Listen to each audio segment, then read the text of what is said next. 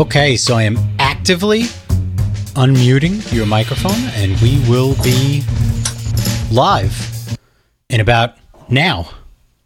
How's Hello. everybody doing tonight? What's up, guys? How you doing? I'm doing all right. I'm doing all right. Uh, I've been speaking to you guys Good. today, so you know I'm a little annoyed by a couple of things, which we'll get into shortly. So, for everybody who's new to this, this is a uh, this is a talk show, podcast, radio show, whatever that we're going to be doing on Facebook, Twitch, all over online. Uh, I am accompanied by Ronnie DeVito and Chris Bonica tonight, and. Uh, so this is a platform where we're going to attempt to include any and all conversation, including things that people are very uncomfortable talking about. Uh, we want everybody to kind of get in on the discussion, whether you disagree with us, agree with us, and um, yeah. So I just want to backtrack for a second. You know, this afternoon I was messaging Ron and Chris, and I said, you know, I think we should do a stream tonight, and uh, we couldn't think of anything specifically on a short notice to to kind of cover. So. Then, of course, I solved the problem very quickly just by uh, looking on my Facebook feed. So, I want to go over a very small concept very quickly once again, which uh, our first episode was very, very focused on, was uh, kind of how to def- define the term conspirator or define a person that is a conspirator and what makes them a conspirator and why is there some type of negative connotation to the phrase. Um, so, right after we go through a really, really short brush through of that, um, we'll talk about what we found. So, so Ron, just very quickly, like, what would you consider somebody a conspirator? Why would you consider them that? Um, if they're basically, it's anybody who's plotting in a in a general sense, is plotting to harm another person or or coming up with a, a plot to do some like evil in the world. We- We can call it that. Okay, so so if all right, so so if you look at the I guess that's age old, Technical. if you look at the age old image of somebody who's considered a conspirator, right? That's just somebody who thinks the government's hiding something, right? I mean, if you look So it's at not the, necessarily Sure. the same thing. And it could also be unpopular belief. yeah, yeah, Chris, what what do you think? Sure. It would have to be unpopular belief, goes against the trend, right? Mhm. It's usually, uh, again, like he said, it, usually something to do with harm. That's also part of conspiracy, but I mean, it's I mean, like a more technical definition. right. Uh, I guess if you look up like in Webster's dictionary, Sure. Yeah. still. Are you sure the definition hasn't changed? No. Never, We could all look the it up. all the definitions are changing. There have been a lot of no- definition changes lately. I have no idea if it's changed or not. So it's kind of like when you're having a debate with somebody lately. It's it's kind of like uh, nobody knows what anybody's talking about because you're speaking a different language. They've changed Right. so many definitions and angles on words that you think you understand each other, but you really don't. It makes it difficult because I think that word choice is so important, and I, I mean, I've always felt that way. Um, Mm-hmm. You know, you, I pick words. I try to be delicate about the words, and not necessarily in the the way I use them or anything like that. But uh, the words themselves, they have meaning. We've we've we put specific meaning to convey a message and to convey intent because my soul can't tell your soul what I'm feeling on the internal, you know what I mean, without a without some kind of buffer. So we need these words, and the more descriptive we can be, and the more specific we can be, the better we get our points across to each other. And so, like your language and the words that we use are very important. And Right. the more we muddle that and confuse this tool that we use to to communicate to each other on that level, the harder it is to do that. And so, you know, Mhm. yeah, I, I, that's a that's a problem right now, in, in kind of a lot of this because I'm seeing the word be, I, you know, just like everything else. I'm seeing it uh, like, well, you know, you say conspirator, and then it doesn't mean like somebody who's, you know, it used to be a, a UFO nut. We'll call him a conspirator, and then that's the whole deal. And now it's like if you don't believe in my beliefs, and if you don't believe in my politics, and if you don't believe what I believe, oh, you're just a conspiracy theorist because you don't believe in Mhm. science because that's not the science that I read. And Right. it's just it makes it impossible for us to now communicate with each other because I can't have a conversation, even a polite conversation. I was trying to have at work today that was confused because we were talking about a specific uh, incident in the news, and it was just he heard this side and I heard that side, and we were talking, and it's like, well, we don't. How do we both have the opposite side of like the truth of this story? And it's obvious that it's the source that it came from. That's just where we got the Or story. sources. Right, And yeah. It's rare these days to actually have a conversation with somebody when you disagree. Because Sure. people normally, that I mean, nowadays they get so angry at you. I mean, just because you have a difference of opinion. Like conversation is like something people don't know how to have anymore. It's a lost it's like- art. It really is. It's a lost art. Exactly what I was going to say. Um, it's it's uh, and that's kind of sad, you know, because I like I like talking to people who I don't agree with, or let's say people see something on the other side, uh, or take a different view. I get to learn, you know. That's Right. a learning experience for me. So I I like disagreeing with people more than I like agreeing with people because now I get to see things from different angles, and that's like that's like something you can't do anymore. hmm So Yeah, Yeah. it's it's very heavily. It's turned very emotional. It's turned very intentional. kinda It's makes me- turned. kind of makes me feel more introverted, right? Because now I don't want to share my opinions and views with people, you know. Because you're just going to get attacked. Right? I don't want to be attacked. You know, I'm, Yeah, I I'm mean, too old to be fighting with people. So Yeah. Too So old to get scrappy over words. So now- man. just as as a little of a backstory on this uh, this article that I ran into, right? So so we're all at least I think we can all agree, right? Since this whole coronavirus thing has happened, a lot of the official narrative has kind of flip flopped a few times. Regardless of which way you land on it at this exact moment, the story's changed a few times. We have a few different ways of looking at it. Some of the people that were official went back and said they were wrong. We've had a lot of errors that were made during this whole entire thing. So now the biggest thing is bringing everybody back to the schools. That's been the, mm-hmm. the major thing. And a major part of it is I don't even believe that a lot of the information about younger people getting this virus has been too conflictive. I've heard a couple of one off things about it affecting younger people, but as for the bulk majority of things I've heard, even from news agencies that are of opposing political parties, they've all kind of admitted that kids, for the most part, are asymptomatic or they don't pass it to adults. Am I correct or am I incorrect? That's mostly correct. I mean, the only thing, right? yeah, Go they were talking how some kids have um, gotten some serious conditions after getting the disease, Mm. but on the broad spectrum, it's a, it's a very small percentage, but it can happen. They're the So, least affected of all of us. I, I, I guess so. I think to be fair, there's a, there, there might be a few reasons behind that. I mean, society and globally, I think we all we believe that we tend to like shelter our children in society from stuff like this. So when we see an outbreak, I mean, the first thing that most parents are going to do are, are attempt to protect their kids and limit the interaction and do these kinds of things. So at scale where school wasn't involved, we are, you know, we can't even, you can't, I, I just don't feel like you can assume the numbers are accurate because children aren't interacting. And at least not at scale across the country during the, this whole time. So when we talk about, oh, children getting it, it's like, yeah, well, I mean, look at the spread and look how things are happening. Look who's getting infected. It's people who are working or active or going to bars or whatever it is. And so when you get to children, children aren't out in the world active like everyone else is at the moment. And so I don't believe we can kind of use numbers, regardless of good or bad.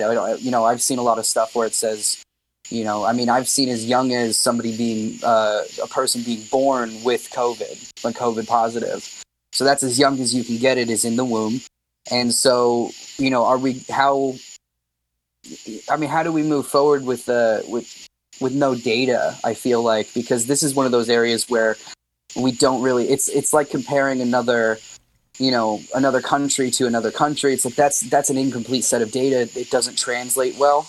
And so with the kids specifically i don't think the data is going to translate well to real life application because we haven't they don't have the exposure. And we know as a society th- during flu season i mean what what happens? All the kids get sick they spread it around the school bring it home to the parents. That's how everybody spreads. So we know that kids in schools is a is a way to spread germs in society regardless of what's going around and so you know, I look at that and I go, I don't, I don't know because there's no data to Right. support how how bad it's going to be, but I can't assume that it's going to be good in this Well, situation. Well, Marie uh, just jumped in the chat. She said something pretty interesting, which is uh, children are still going out with their parents, and teenagers are still out with their friends and working. So it is kind of true. Children haven't exactly been just stuck in the house, and Right. uh, you know, it's not like they they've just been locked in a closet and nowhere near No. it. And it, it isn't like parents haven't been going to work. At least the ones that can. Um, Sure. I know a few who haven't. Um, right and So- i mean i'm seeing i'm seeing stuff like my own family who back in vegas they did a camping trip so all the cousins got together and they they went camping and so that that's getting the kids out and being active so there's still a lot of that going on but i don't believe that the interaction is the same as the children in school interacting with each other at scale it just doesn't you know what i mean Uh, yes they're there i just don't believe that those interactions are are I mean, when you think about it, like human to human contact and just sheer number of human to human contact within six feet of each other. I mean, that how big is that number? In the billions of day, like per day, of just walk-bys. right. You know what I mean? Inside of a inside of school na- nationally, so I, I, we're not seeing the contact at scale Mhm. that we would be seeing. And even when you're out with your parents, you know, it's like, hey, come over here. You can be, you know, don't go mingle with 50 other kids. I mean, for the most part, you know, there's still people in certain states who are absolutely bringing their, you know, children to large social events and all those other things. But I don't, I don't think we have the data at scale to kind of pull from anywhere that makes that's going to be comparable to what actually would happen in real life if everybody went back to school day one. Okay. Like with no, you know what I mean? Well, well, and and Marie also wrote into the chat. And what about the antibodies that they build up in the school environment? I mean, look, there's there That's are a very good point. there are That's a very ton of point. different ways you can look at this, right? So so I want to kind of bring this back again to to what I was the original statement I was going to make. So. So we have two groups of people that have been the most vocal about this by and large, which are parents and teachers. And for the most part, for the most part, it looks like it's parents versus the teachers, right? A lot of the parents can't go back to work. A lot of the teachers are saying they're not glorified babysitters. The teachers are still being paid. they have not been furloughed, so they're still being paid.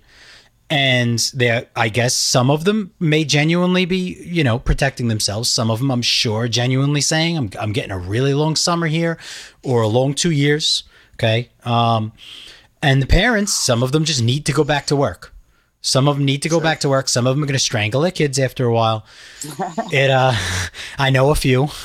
Um, Projecting there, Lou. so now, so now I'm going to get to the text message that really kind of like, well, it wasn't a text message. It was a Facebook post. And and there's, there's a little bit, I sense a little bit of weird kind of hypocrisy in this, and I'm going to point that out right after. So, you know, it says Facebook, YouTube, but oh, so another piece of backstory. So recently we've had what five, six doctors, quote unquote. We can't verify whether they're alternative doctors or great doctors or even good doctors that have put out that video that's very similar to Plandemic and saying how they believe hydrochloroquine is a, you know, cures everything. So, of course, all the social media platforms kind of jump in, they ban them, they shut it down. All this other type of, all these other types of things that Isn't don't look very good. Just, I heard, just as a side note, I heard that that video, like the production, all of that whole thing was involved, like Breitbart's involved with that whole bit. Really? Uh, yeah, that's what I heard uh, today. That they're either they put it on or they they paid for the whatever. I, I don't know the exact. it wouldn't surprise me, but I but I don't feel as but I don't feel as though Breitbart necessarily has any less credibility than CNN at this point. I, I, I believe that they've all degraded themselves to such a level that That's a fair argument. Um, it's going to they be a all, you know, curveball when you find out somebody's honest, I, that's how I feel at the moment. Sure. right? So, Yeah. so I mean, if the Onion put something out, I think I'd question whether it was real or not. I'd say, all right, I- you know, I- maybe the Onion's got a point here. That's the only paper you should read. I That's what did I see, like. I did see an article. crazy. uh, uh, an onion, a fake onion, onion article about how the onion's running out of stories because all the mainstream's taking up all the ridiculous shit. and I thought it was one of the Yes. greatest articles I've ever read in my life. Right. I was like, this is fantastic. And it's exactly on point. But anyways, That's I digress. So here we go. Facebook, YouTube. By banning videos like Plandemic and America's Frontline Doctors, you are feeding the paranoia of the crazy, right? It's their gotcha moment. You ban it, and now they're free to yell, see, they don't want you to see the truth. Let everyone see the BS videos that are easily proven false, and that way, when they peddle their conspiracy theory bullshit, it'll let all their family and friends mock them and shame them for such idiocy. Censoring the videos doesn't quiet the noise, it amplifies it. Let the crazies have their videos, and we have the ability to easily debunk the garbage. And then he writes, okay, now back to the sex demon, okay? so, th- so there are a couple of pieces in here that I'd, I'd kind of like to point out. But one thing that I will mention is, uh, and as we've mentioned numerous times, all of us seem to be very center politically. We seem to lob Yeah. kind of back and forth. There are some conservative things that obviously if you're if you're, you know, if you're an older style fashion person, you don't see anything wrong with some of the conservative beliefs. And obviously a lot of the real leaning right is screwed up and really based off of hardline religion. And then with the left, you, you get very similar stuff. The, when you start moving toward the left, you say a lot of it is is about you know freedom of expression and equal rights, and a lot of things none of us argue are wrong.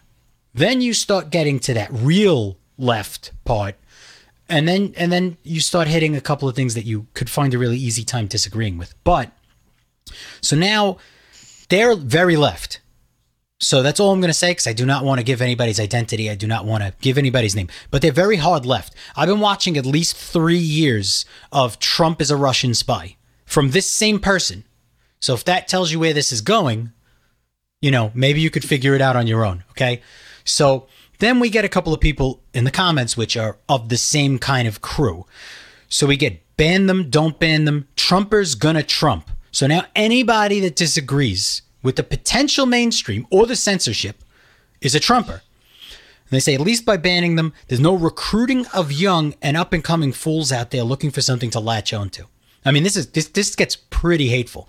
So then we get uh, I commented on somebody else two posts down and told him how much I love demon sex and told him to stop spreading misinformation.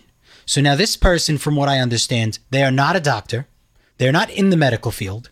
I'm not sure if they're in the teaching field, but I would guarantee you that they cannot themselves prove whether this is misinformation or not misinformation. So then I get the, these two are really where the cookie comes in. I think the people who use the banning of the video to bolster its legitimacy are the same people who have been believed believing it anyways. So I'm not convinced it hurts matters. Okay, I just want to let everybody know they're very educated. Um, me tripping over my words is me trying to auto correct it in real time with my brain as I'm speaking it to you because this was written like a five year old. I become less convinced day by day that in the free market of ideas, the best ideas win out. These conspiracies, flat earth, Plandemic, loose change, etc., play to psychological needs like being privy to some secret information no one else knows or to be part of the in group. No amount of debunking or mocking will change this. Someone must study conspiracy theories, but I think the less people exposed, the better, right? I don't know if that counts to the people, you know, exposed to the Roswell theories, since if anyone missed out, last Friday the Pentagon actually told us that they have a spaceship that was not created on this planet. Anyways, and then the last one, here's a good one. Conspiracy theorists don't care about debunking.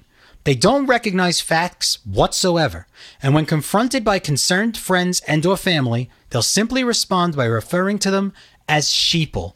So, here's where I'm going to kind of get to my punchline here. So, I've watched this distinct pack of wolves on Facebook virtuously telling everybody how Trump has been connected to Russia and how the educational system is squeaky clean.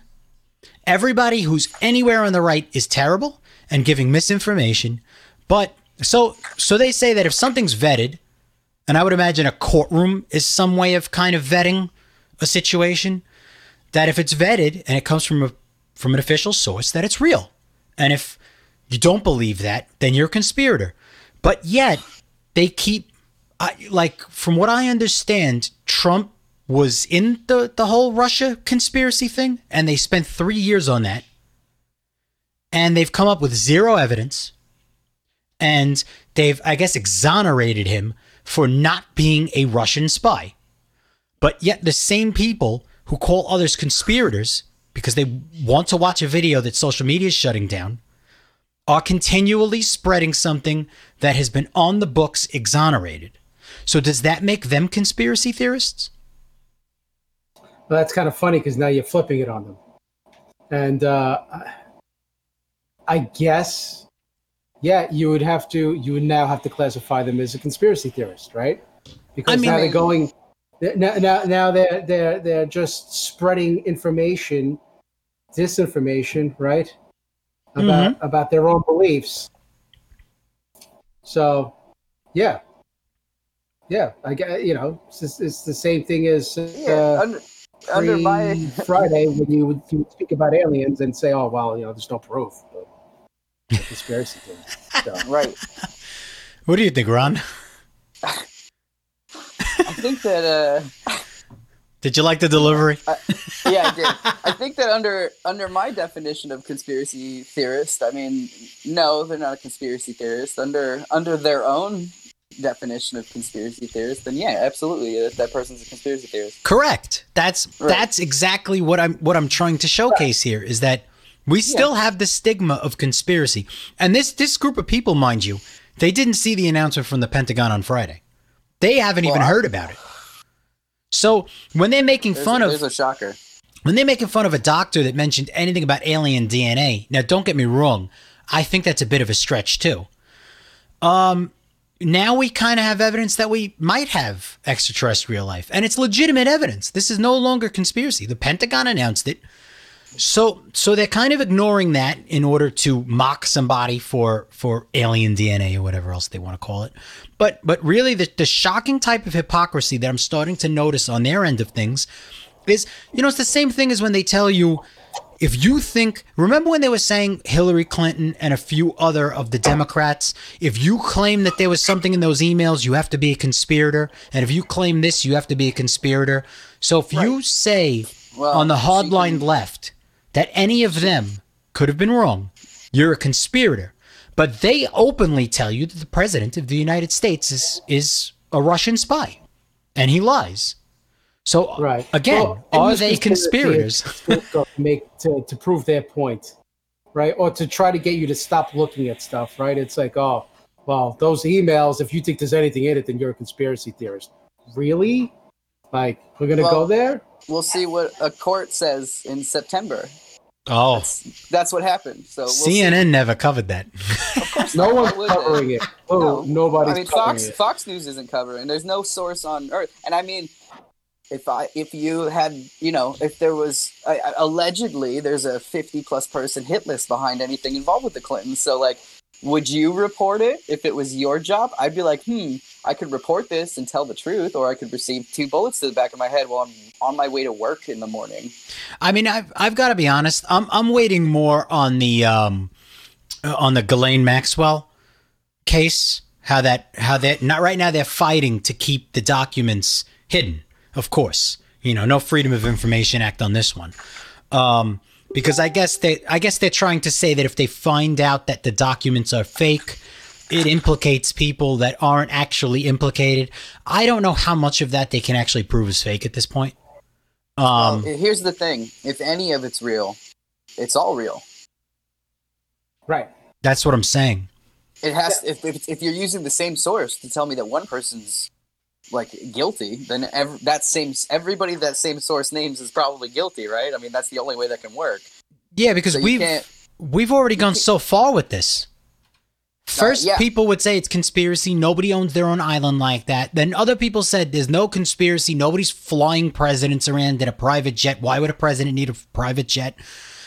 All of it. Here's how here's how deep that actually goes. Just so we're like totally everyone's totally aware.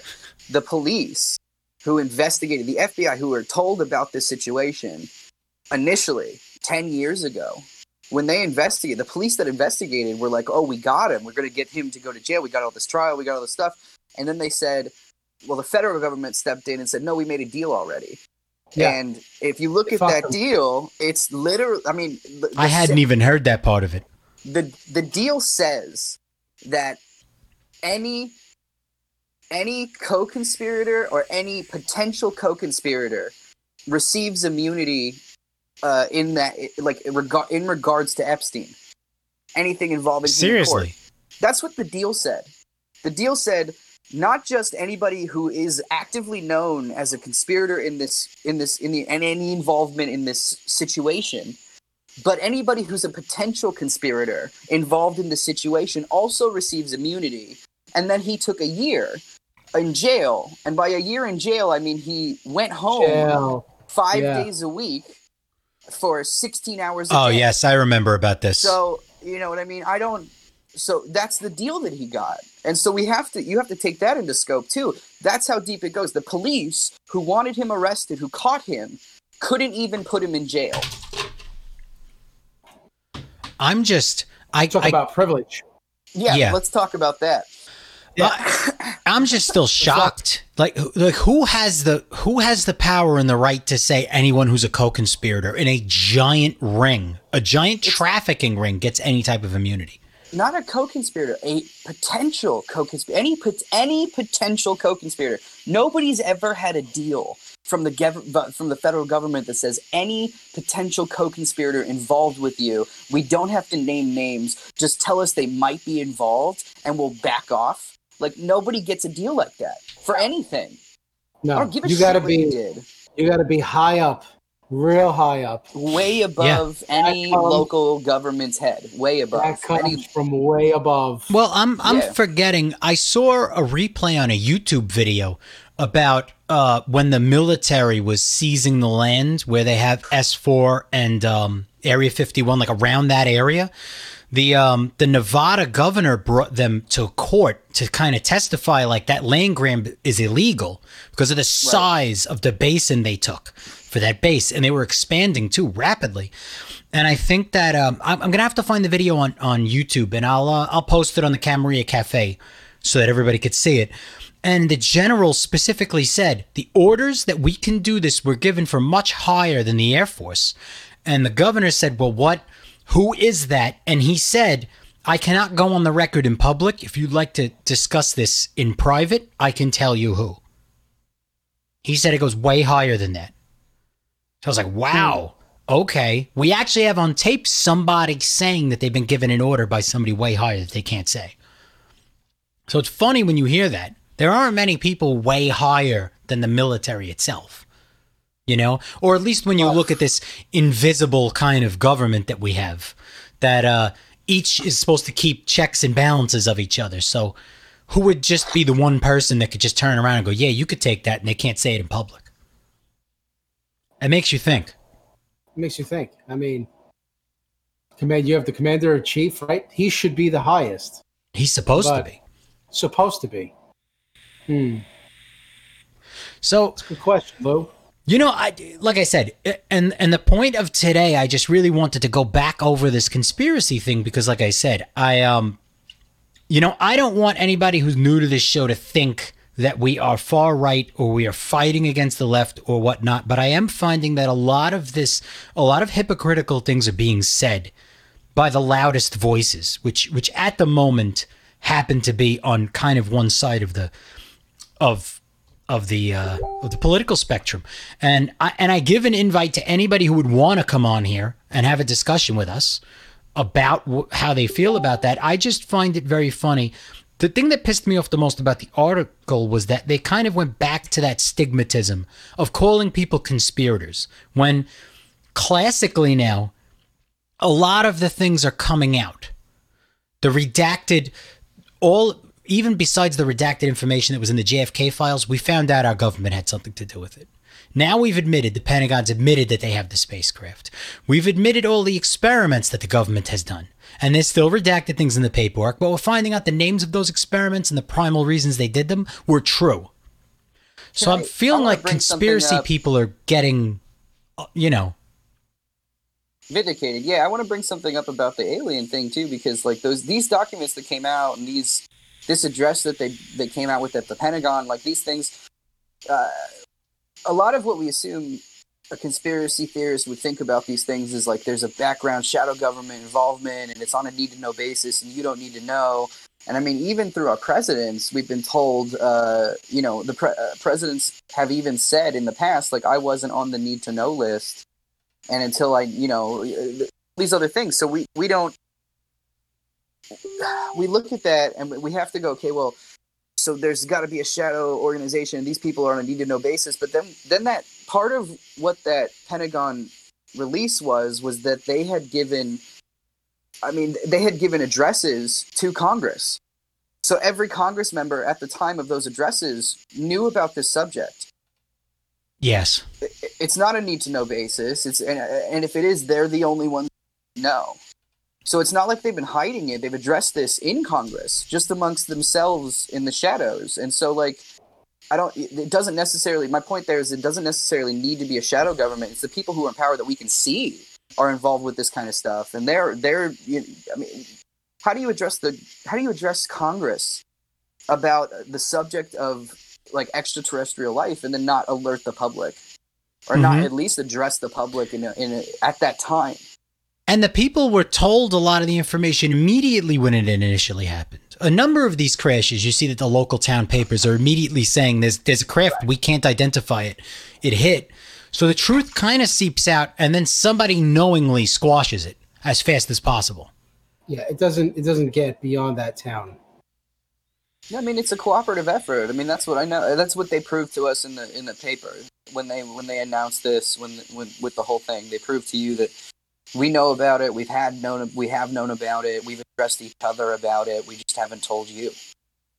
Now, now again, we went over this on Friday, but I guess you know after after looking at this for a few days and seeing the results of of that news dropping, why is it not a bigger deal to the public? Do you think that certain people that are politically affiliated are are intentionally ignoring it because it takes away some of their weaponry of name calling or accusing of being a conspirator, or kind of again hits the credibility of the government? I don't know. I, I, think I just don't think people take it seriously enough. Like I saw posts in the morning about it, Mhm. and then it was then just the the usual Facebook BS. But um, um, I really just think people think it's a novel thing and that it's funny, and and and they leave it at that. But I don't think they take the bigger picture of what they're being told. You know, you know. Go ahead. Uh, yeah, I mean, uh, absolutely. I believe. I believe that. I mean, I saw it even with my own post about it. I said, "Well, hey, why is nobody talking about this?" And the subject matter was like, "Oh, it's nothing." So it was. They were. Oh, there's other stuff that shouldn't. You know, there's other like deeper conspiracy Right. stuff. Haven't you? You know. Oh, that's nothing. Haven't you? Don't you know about this? It's like, and then people. Oh, they haven't told us. You know. Oh, it's nothing. We already knew that attitude. And I'm like, you know, if that's the case, if you already knew there's aliens and you i mean i look at i look around and okay so if everybody believes in aliens right because we, we took polls and 60 something percent of americans believe in aliens or whatever and all that means is that 60 percent of people who take polls like believe in aliens you're like yeah i can see that right but like at the end of the day if we all believe in aliens and we still treat each other the way we're treating each other that's a sad thought to me because you're it, it's the biggest example of like this is this is it. This is your team. This is your home team. You're a sports fan. This is your fucking home team. This is what you represent us everyone. We represent us on this big team because the, the the game's no longer a local game right? We're going international intergalactic whatever you want to call it right and so like you don't even if you hate your fucking teammate you pick him up when he's down. You you you sell out for your teammate. You fucking you know what i mean? You do you go the extra distance to, to take care of your teammates because that's all you fucking got. Mhm. you know the second somebody else comes in and wants to fight you it's you against them. And so like like how do you not have that perspective? And if that's and if so if you truly believe that there's there are other like other civilizations that's the thought that you have to start having with yourself do you care enough about your team you want to talk patriotic for your country this is we're now a global existence and you have to you have to care about your team, man. You you- you can't just be like humans are bad and so fuck everyone. Then you've already lost the game. You don't even know what the fuck game you're playing. Right. Yeah. Oh, Yeah. I was also going to say that I think people, because I know when I heard that, when I saw the article, I was just like, well, you're telling me something that I already believe. Like, you're not giving me any new information. I think that's also how a lot of people look at it. It's like, well, all right. You, you, you're telling me that you have an alien spacecraft. What else is new? We've known that you've had it, you know, and you've been lying about it forever. Yeah, so tell us something else. Tell us something we knew, you know. But yeah. I- I get that I get that thought, but it's like right. Why does the buck stop there? Why does the buck stop with I knew that? Like, what, there's there's so many bigger implications to what they just said, right? Like we've been talking about on this. It's like, look at what. That's an admission, right? We can. That's the. That's number one. That's an admission. We lied. to you. We had these secret meetings. We went around your back. That's a big one.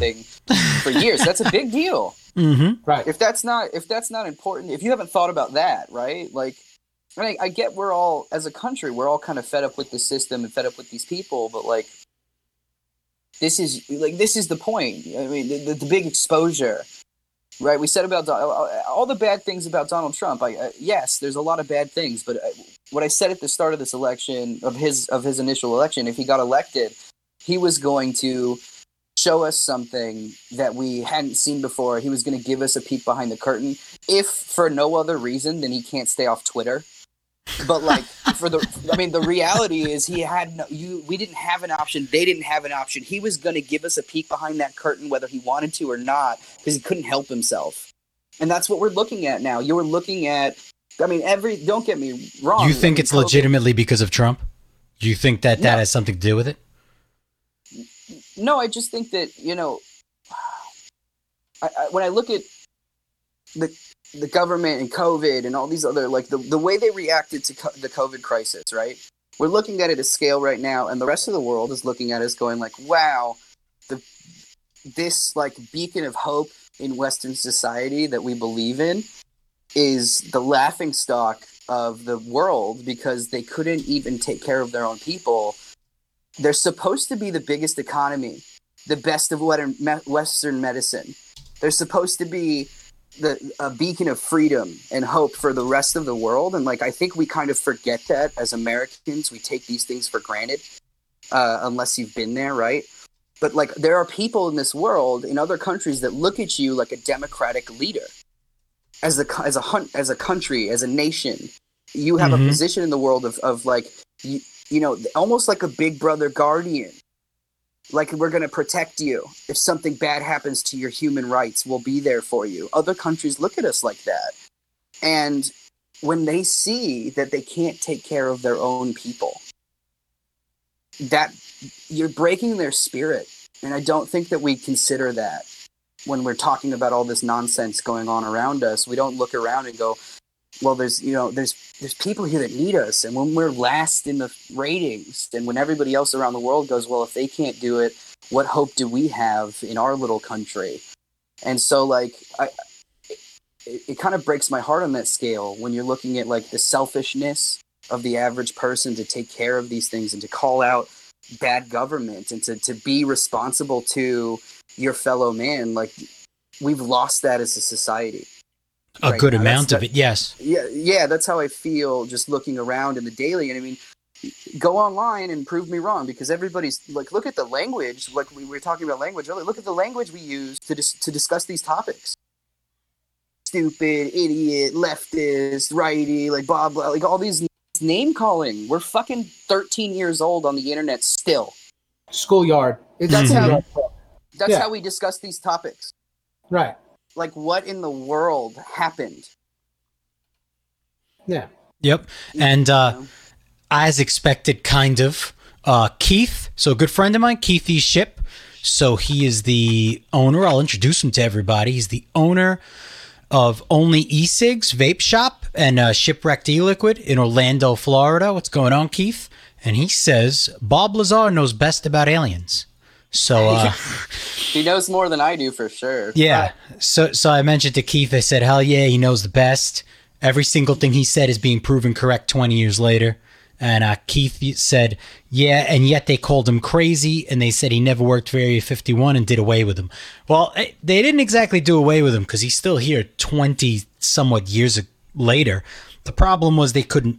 He kept proving against them every single time. He pushed back with everything. When they said he didn't go to a school, they contacted people the same year, and everybody said, "Yeah, we know Bob." And then, Yeah. and then when they went to his old job, and I guess the workers there didn't realize what was happening, and they said, "Oh, hi, Bob," and then he showed them around the whole place. He knew where everything was.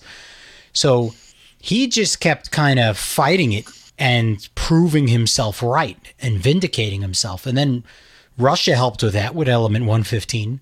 So, and a, a very slow process, but he just continually got vindicated. And and people still don't believe him. That that's the funny part of it. And I um, comments the other day like, "Oh, he's a crazy person. How could you ever believe his story?" I'm like, "You must have grown up in the early '80s. You must have heard it initially because you know a lot of stuff has happened in that story since it initially came out in like what was it '91."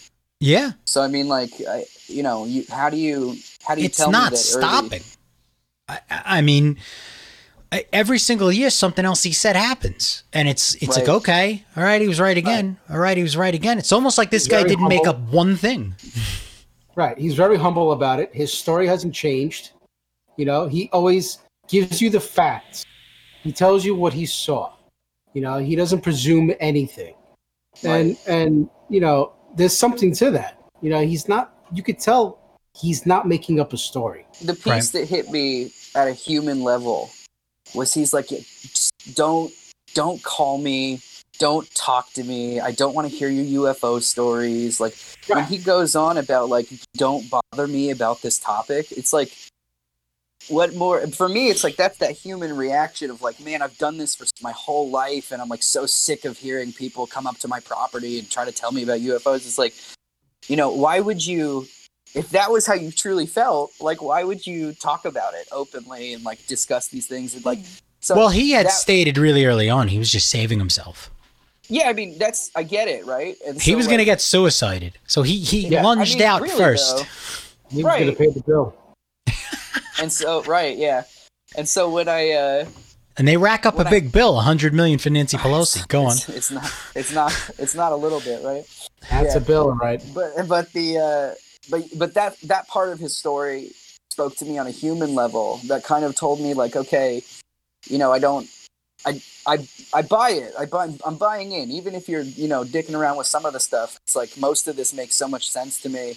And then like i'm a science nerd with like a lot of this stuff. So when he when he goes on to talk about like gravitational waves and how they generate gravity and how this thing works it's like okay that's so far above anything that we're talking about on earth with Right. science and like propulsion and like i mean the closest thing we had was this i mean i mean and like i'll bring him up again because it's ridiculous but like tom DeLonge when he came out initially with his stuff he said like they have this i mean th- first what happened was they did a mathematical proof that said you could technically there's the math exists you can warp space in front of an object and then technically travel faster than the speed of light because Right. you're not traveling at the speed of light you're just warping the space in front of you so they did this math proof that proved in our world that we live in with the with the knowledge that we have we can w- this technology is possible Right. and and then the following year they used that tech they used that same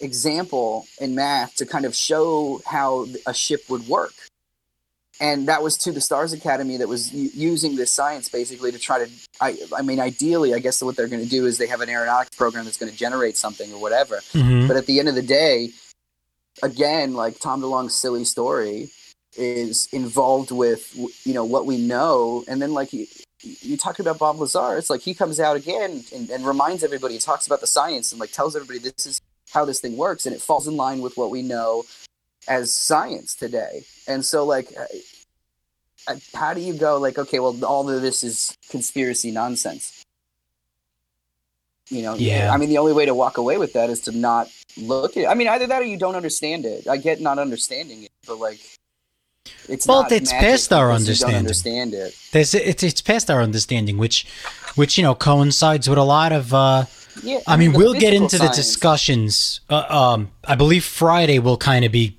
covering history, and uh, Oh, some biblical occurrences. But but just how you know how you can make the analogy that like if you don't understand how something works, it would look like magic. So to him, Right. you know, being ahead of our science and and also being pretty damn good at it. That's why he was there. It it looked like magic because we just don't have the understanding yet. We or we don't have the resources. But um, yeah. And Keith uh, said that's what it takes. I would do it too. I mean, imagine if it was you and everything you knew was about to be uh was said to be false. I wouldn't stop either. So yeah, I mean, but that's what I also feel like we're starting to do on this show to a certain extent. Because I, I, I've got to admit, I get very defensive when I start seeing people slander things as immediately conspiracy, and I'm saying, you know, these things are being vindicated on a daily basis, and somehow nobody notices. But you're still being insulted and slandered as though you know you're just a quack. But all all the quacks are turning out to be the accurate ones, almost every time.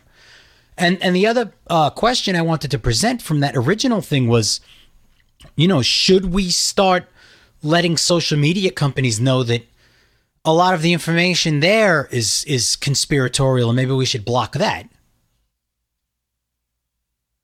Ooh, that is a touchy one for me. I mean, I don't, uh, you know, because what we're talking about essentially is censorship. Eventually, nobody's going to be in the internet.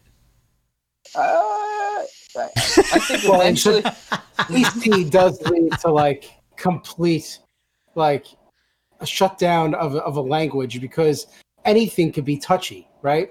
If if Sure. you have a culture where everything is PC and PC is put on this this pedestal, right? Yes. I mean, eventually you're going to get to a point where you can't really talk about anything, Mhm. right? Because you're going to offend somebody, no matter what it is, Well, you know. Well, here's my point, right? I'm only presenting these questions because I'm playing a, a very hypothetical game here, right? So y- you two know with me, freedom of speech, I think, is the greatest part, and and probably the thing that this country should be the most proud of out of everything is that you have the freedom to say what you want to say.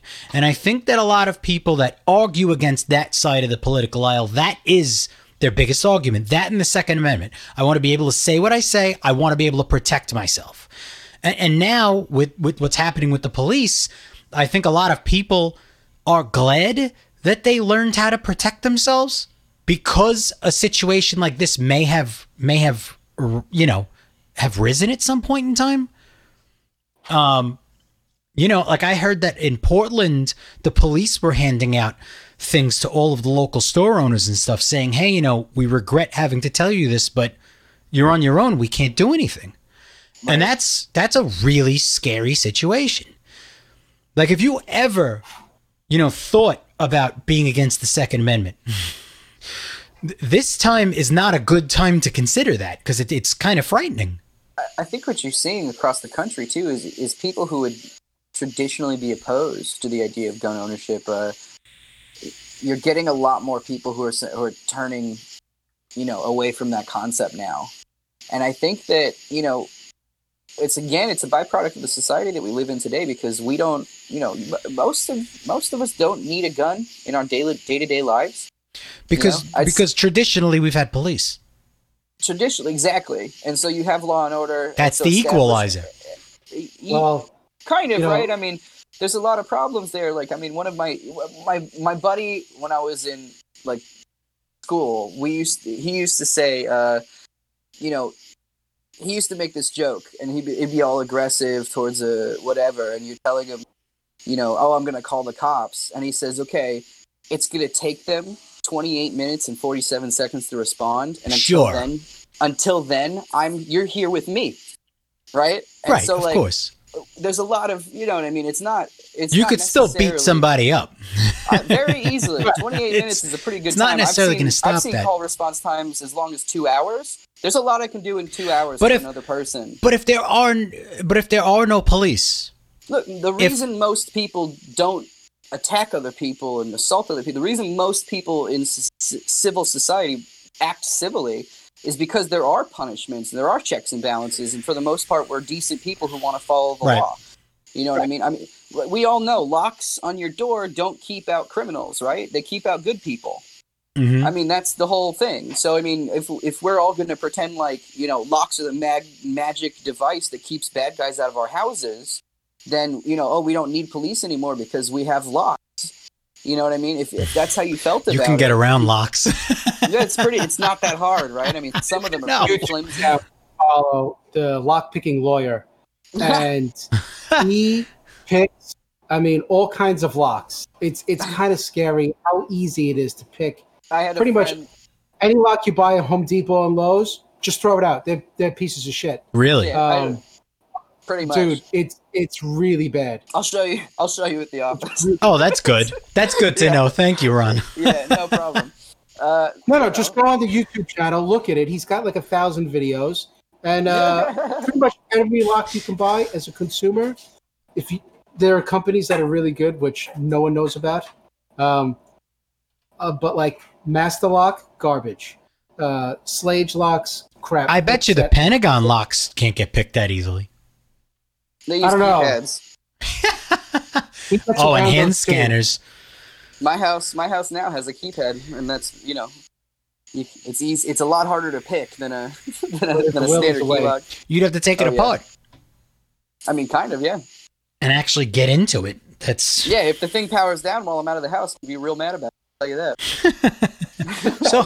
But, so, anyways, just just kind of getting back to my main point. You know, I I'm saying this is a very hypothetical thing that that this argument and, and this kind of like censorship that's going on can very easily be just kind of turned on the on the bulk of people that are perpetrating it. And then very quickly you could just get everybody locked out of the internet because I don't think I think people are very very good at pointing fingers and pointing other people out but they're not very good at looking at themselves and saying oh man I might be a little fucked up Right. Hindsight is always twenty twenty. right we're in I the year 2020 haha I th- I think it's beyond. hey. It's beyond that. There's a lot of I, my generation. I, I think is the is the forefront of this kind of attitude, and I don't I don't appreciate being born in the same generation because of my label now too. So, um, but at the end of the day, when when everybody is leading the charge on how to silence everybody else, eventually nobody gets to talk but the guy telling everyone else to shut up. Right. And it's it's a you, you, we can't like we talked about freedom of speech. We talked about how other countries look at us. You can't allow people to silence speech in this country. What a nonsense idea Mhm. i mean we're I, I, it's it's a foundational pillar of this country. And uh, the reason that we're here today is because everybody said a lot of stupid shit. And we all got in a room and we were like okay what's the most stupid thing anybody said? Okay throw that out of the room. And then we do we do that over and over and over again until you until we all look around the room and we go all right these ideas are, are less stupid than the other billion ideas we just went through. I guess we'll use these. Less stupid and so like that's how that's how this thing came to be. That's how these things work. We all go hey i have a dumb idea and everybody in the go- room goes like yeah that was stupid and i go okay sorry. And then or I, ha- I have a dumb idea and somebody else goes it's not that dumb and somebody else goes yeah yeah yeah, it's not the dumbest thing i've ever heard. And then we agree. We all go okay like yeah let's use that because it's it's the least dumb thing i've heard about this it's so scary that that makes sense and it feels like that's how it's going that's that's how this country was founded. That's how we as a society move forward through time with these ideas. And so like it's not perfect. That's my point, right? They're not like nobody has ever been like I have the smartest thing that anybody's ever said ever. And everybody in the room went I, I agree with that 100%. It's never happened. It's never happened ever. So like that's not reality. We're not I, I love the idealism of my generation. We all think that the world is a beautiful place and we should all be beautiful together and I love that about it. But Sure. like we still have to you're right, it's it's whatever, right? But like we still have to we still have to work in reality. We still have to go, okay, just because somebody disagrees with you doesn't mean that they're a piece of shit. Like Correct. I- you can't look at people that way because they don't have the same idea as you. Maybe they've thought about it more than you. Right. Maybe they have different life experiences. You yeah, know. maybe they haven't. Maybe they've spent no time on it. They've heard three things in their life ever about that topic, and that's what they believe. or maybe they've spent hours and hours of research on this subject and you look like a moron spouting off about the stuff you don't know so Yes. like we don't my generation doesn't have that view of like other people are experts at things. They've spent the time and done the work and been doing this for their entire careers. That's why when they speak you listen to that guy about that topic. Not it doesn't matter how you feel. It doesn't matter what you think and, and, and your opinions on things. Like some things are just facts. Well, some I, things are how they are in the world. I think I, I think kind of b- because in all of history, I think that the younger generation now has probably become the highest percentage of college level people we've ever had, right? Because when I was a kid, there were a lot of other people's parents that never went to college. They may have become like a woodworker, went into a trade, joined the union. They didn't necessarily need college unless they wanted a tech job. Some of them even got jobs without the college that were higher end jobs, and they just kind of learned their way through. I mean, even if you look at classically all the giant tech companies out, not exactly the newer ones, but all of the CEOs were all college dropouts. Even Zuckerberg, college dropout. You know, so I think that that a lot of the younger generation feels like their accomplishments are going to be taken away from them if they realize that the people that were accredited to teach them, which is what they use to proudly say that they're accredited, may have gone weary or, or or may have given them the wrong information or willfully had a reason to give swayed information or or present an opinion as fact. Because I feel like the school right now is a is a very very big case of indoctrination. And you know I've heard some teachers talking about like and we're talking like sixth grade where they were going over like like the political panels and, and going we're going to watch Trump debate Hillary and what do you think why do we care and I'm not I'm not trying to be cold-hearted. I'm actually trying to be very like logical in this. We try and teach kids to grow up. We keep them out of the nonsense that they don't have to be in because once you hit 18 you realize life sucks and basically we're just stopping you from being suicidal until you die. So, we're trying to keep them innocent, protected, go out and play, but at the same time, we're going to teach you skills. We're going to teach you math. We're going to teach you how to read. We're going to teach you all the necessary things that by the time you become 18, then you can go screw off and hate yourself. But until then, I mean, why would you show a sixth grader, a fifth grader? What do they know about the economy? What do they know about world affairs at this point? They don't read the newspaper. They they play video games all night, almost like most of the 30 year olds that play Animal Crossing every night these days, and don't pay attention to Friday's news that they actually announced that the Pentagon has an outer spacecraft. So, anyways, notice how I got so crazy with that. I I was talking like shit, Yeah. but You don't. I. I you get it. I get it. but it's the point, you know. Good night. So so I think that they would lose a lot of their accomplishment because now you're kind of telling them that the college degree that they hold over your head when they tell you they're correct is false or might be false or the $150,000 they invested is gone. And and maybe everything you were taught isn't exactly accurate. And I don't think they like that concept. And I think it takes the power out of their hands. So they're, they're really standing by it as hard as they possibly can. Because we all know that most of the school system sits on one, one half of the political lines. And I remember, I think it was Chris that I said this to earlier when I was talking to you over the phone. And, and you know, the truth doesn't have a political line right? So if somebody in an industry is bought out to say a certain thing by a corporation, they were paid off, or whatever the case may be, that whether they're a Democrat or Republican, th- there is no political line to the truth.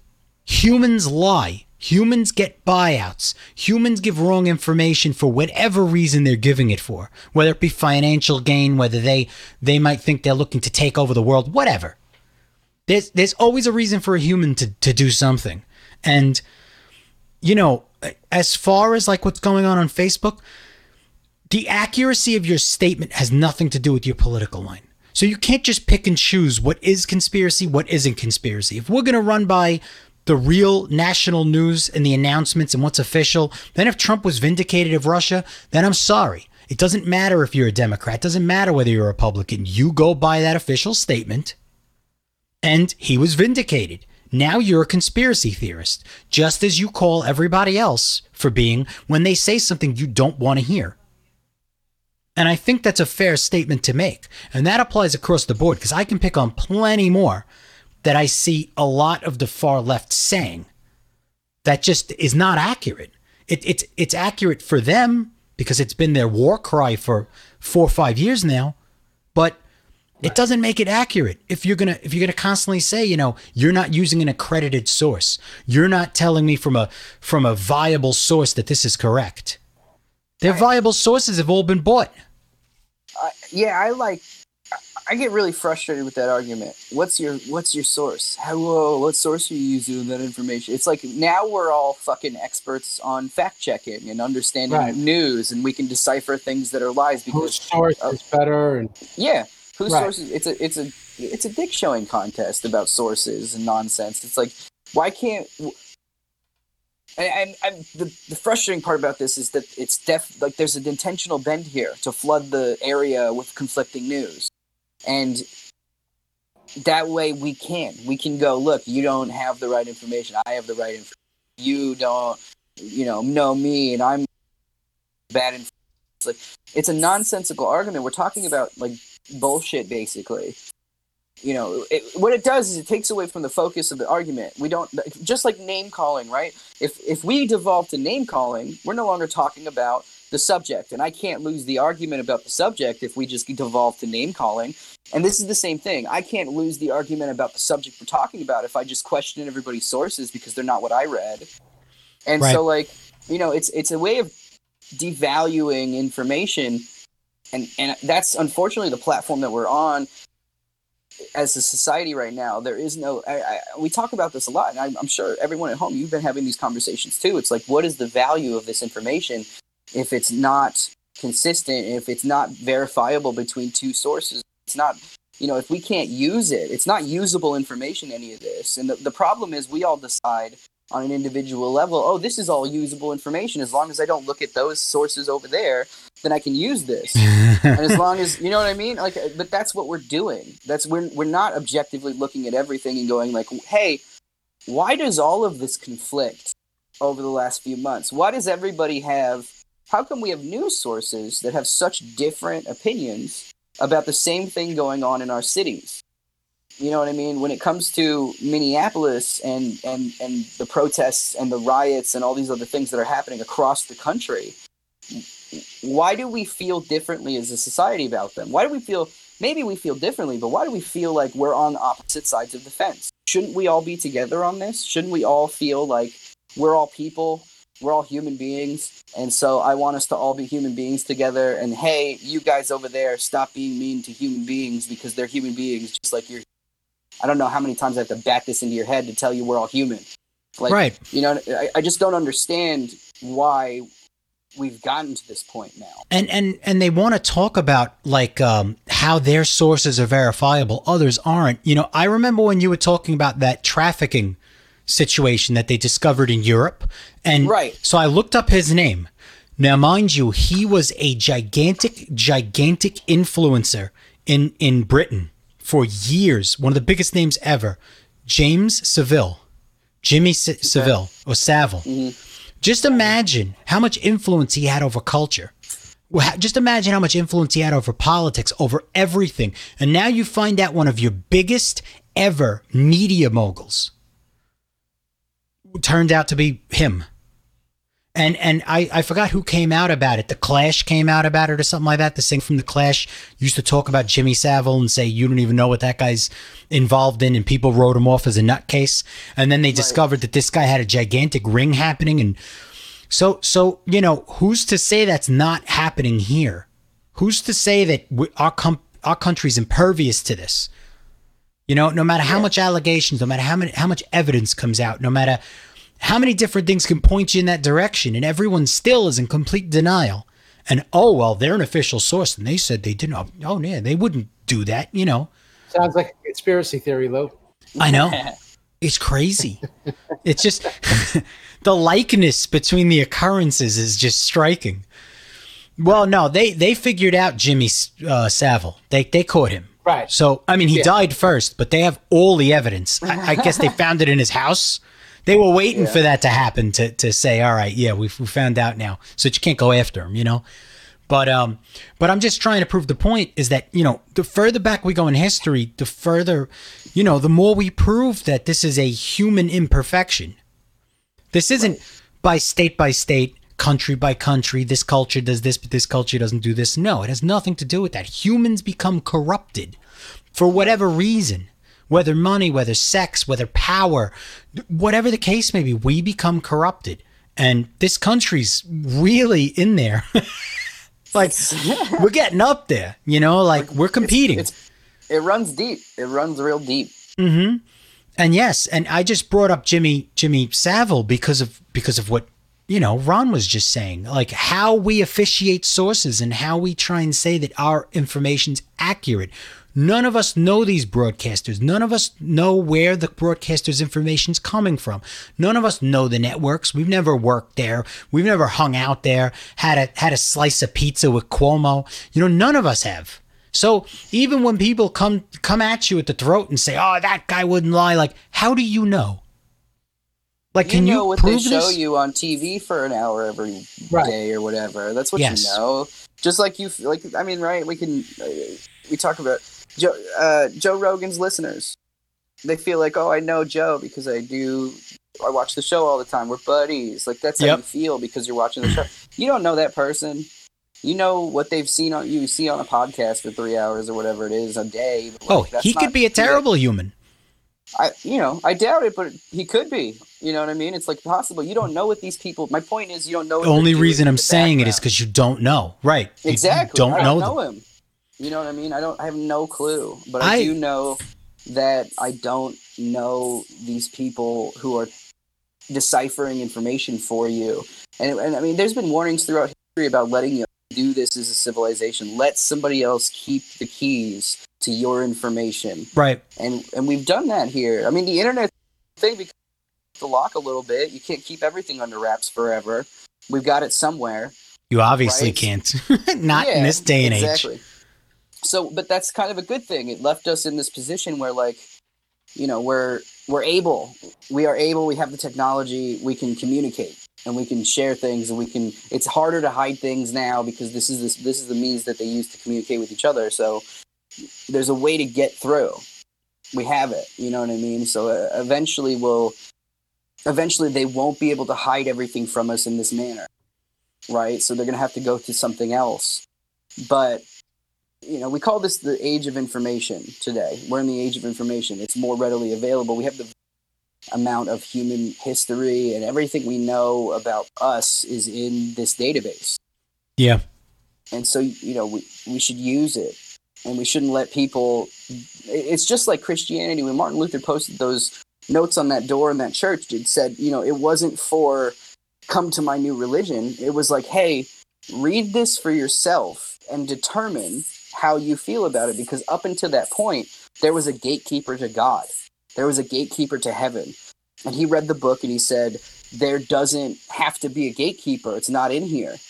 And so give it to the people in a in a language that they understand, they Yeah. can read themselves. Well, And so we're here now. So just to uh, throw this in here, so Keith had made a made a comment earlier that I, I guess I missed. Well, we may have to be the generation to change that if we don't know how long this is going to go on for, or how long people will tolerate it. So I guess that was against us with the with the speech and, and everything going on. And now he just said they just make you disappear. they they suicide you, Keith. You don't just disappear. You get discovered having shot yourself in the back of the head four times with a double barrel shotgun. Right. Or you're found hanging in a bathroom. It's a it's an impressive feat. I listen. We're gonna we're gonna do an entire episode on that, Chris. Believe me. I I owe it. Suicided. I owe it to to my uh, you know, to the greatest singer of all time. That that I we will cover that and uh and to you Ron as well. I believe on Friday we're going to be getting into very uh philosophical uh religious context of um you know religions slash conspiracies slash a lot of things that have come up in ancient cultures that kind of coincide with the two and see if we can uh see if we can come up with some parallels here because I think I think we can. Uh, we're gonna have John Henry on with us as well from uh, music, philosophy, and more. So he comes from a little different of a religion at this point than we do. Um, so yeah, and I already made a window. It's cute that has the four cutouts. So we're all good, homies. We're all in. We're all good. And uh. I think that should be a really interesting one. So, and uh, and for anyone listening that's going to check us out on Friday as well, I believe there will be an update on our Cam- Camarilla Cafe page. We should be going on, I believe, at nine Central Time, potentially, or eight Central Time. I have to check. We'll be coming on right after the After Hours show with Mark Hamill. So they'll be streaming on Spreaker and a number of other outlets. And then pretty much when he's done, we should be uh, going live right after that. So yeah, so stay tuned. And on Friday, definitely check them out, the After Hours Show comedy. And then uh, and then we're gonna talk about some religions and some interesting stuff. And I'm sure Bob Lazar will come up. Of course. Of course. I think he's going to come up every time, but it but it's impossible to to have any conversation that resembles this without his name coming up. Because like I said, I feel like this year and last year, since Epstein, it's just been a, a party of of conspirators being proven correct. It's just been a flowing, just boom, boom, boom, boom. Like it just keeps coming out. And and Lazar, of course, he he's he's like a living legend. I mean, at this point, yeah. He was like a pioneer, you know. hmm I mean, we could go back in time. We could talk about Philip Corso. I, I believe he was the uh, he was the general put in charge of disseminating the, all of the pieces of the Roswell crash to different technological companies. If you guys never saw that, um, so I'm not sure if he was a general or I'd have to look that up. But uh, yeah, Philip Corso, and on his deathbed, he actually told people what he was assigned to do with those pieces. And he very strategically kind of broke broke it out for people that um this he claimed that the beings that, that were in the craft had a particular material of suit on. So they took a piece of the suit they sent it to one lab and all of a sudden out of nowhere we we got kevlar. Then the eyes of the suit were kind of like screens like over their eyes. So he sent that material to an optics company. We came up we came up with um uh what do they call it? What you used in the dark. Night vision? Yes. We we came up with night optics. He found the cabling in the actual ship itself that was that was transferring everything that it was doing. He sent it to another like a telecommunications company. We came up with fiber optics. Like you really have to look at this. And all of these things that he's saying all came out within like 5 years of each other. And he pretty much breaks it down like where every piece of that craft went and where it led to. And it's amazing. It's absolutely if, if what he said was correct and we find out he was right too, then then that actually furthers the argument as well that we're artificially evolved technologically. Because because we didn't discover a lot of this on our own, we we backwards engineered it and figured it out and made it useful to us. But we didn't just come up with a lot of this stuff. And I, I firmly believe that. We, we were helped. Sure. I mean, the, the the rate of the evolution of it is just staggering. Especially when you consider like a natural time period in our history of evolution. Like, I mean, how long did it take to get from the Bronze Age to, I mean, like technology? Yep. I, I mean, it's just it, it's an incredible evolution te- technologically, and and you know, like, and I guess if you look at it through that lens, I will give this a chance, and I will play kind of devil's advocate. If you look at if they end up admitting that these crashed um, these crashed objects were kept in in the uh, you know under the guise of national security, right? And everything immediately goes to be to be experimented and looked at by the military for weapon systems, defense, offense. So now, as long as people don't know that you've recovered these things, you have a heads up. They don't realize you have night vision. They don't they don't realize you you have certain things that you've obtained from these findings. Now, I still feel like they could have made an announcement and still kept that secret, But maybe if they were under the impression that other countries would get wind of it, which I'm I'm sure other countries know, like their officials know much more than we do that have ever hit the public. I promise we're not the only civilization on Earth with night vision. Oh well, at this point, no. Well, we probably sold it to everybody. That's the greatest thing about this country. It, it's like total unbridled, uncapped capitalism. You can sell things regardless of whether it's in your country's interest or not, including selling uranium to Russia. Did you know that? I did, yeah. We can go over that that did another time. That did happen, Yes, it did. That is not a wasn't Trump. conspiracy. and it wasn't Trump. and it wasn't Trump. so, you know, uh, yeah, I mean, I guess you can say that, like, that would be a reason not to make an announcement of it. yeah, that's it's it's fair. It's also you know we also have to look around and go, okay, well we're not you know we didn't make every technological leap and advancement through our civilization, so the deliberation of this technology didn't necessarily. I mean, like it would make it would make sense to me if if we got these technologies and then like we were so far advanced from everybody else that like had to be a foreign thing. Uh, you know, I don't I don't necessarily feel like anything that we've done has given us an advantage in technological society that put us above, you know, say Japan, right? So like, I I think there's plenty of examples throughout history of where we could have you could make the argument that there was a helping hand in our development. Mm-hmm. Um, but I mean, even today, te- technology moves at such a rate that we can't, you know, we can't dismiss that some of these things are our achievements. But I think that it's also important to realize, like, you know, there are stories on how some of this technology came to be that there, there might be some validity here. You know what I mean? Not we, we didn't have to make all of it. We didn't have to invent all Right. of it. We had a lot of crazy coincidental breakthroughs and things that just skyrocketed so fast Sure. that, that it either had to be by accident or somebody kind of knew it or a lot but- of great things were made on accident. You know, chocolate chip cookies are not on purpose. oh my god so chris what do you think of this I really want a chocolate chip cookie. i knew it was going to go that way marie's got plenty of banana bread Mm, mm-hmm um, technology. I I guess you could you could speculate that. Um, like if you want to talk about something like the microprocessor, it was a very simple device, and then within you know a couple of years, it became not so simple. yes Um, I don't know. You stare at anything long enough. I know that if I stare at anything long enough, or I work on a problem long enough. Uh, all right, so you know, you know that I do bookkeeping and payroll, right? I have all these Excel You're the spreadsheets, best right? When oh, the greatest.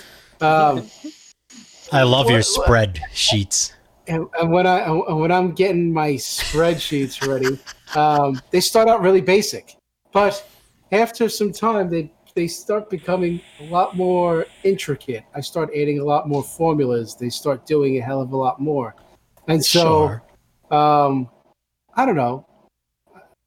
I wouldn't put down human achievement. Right.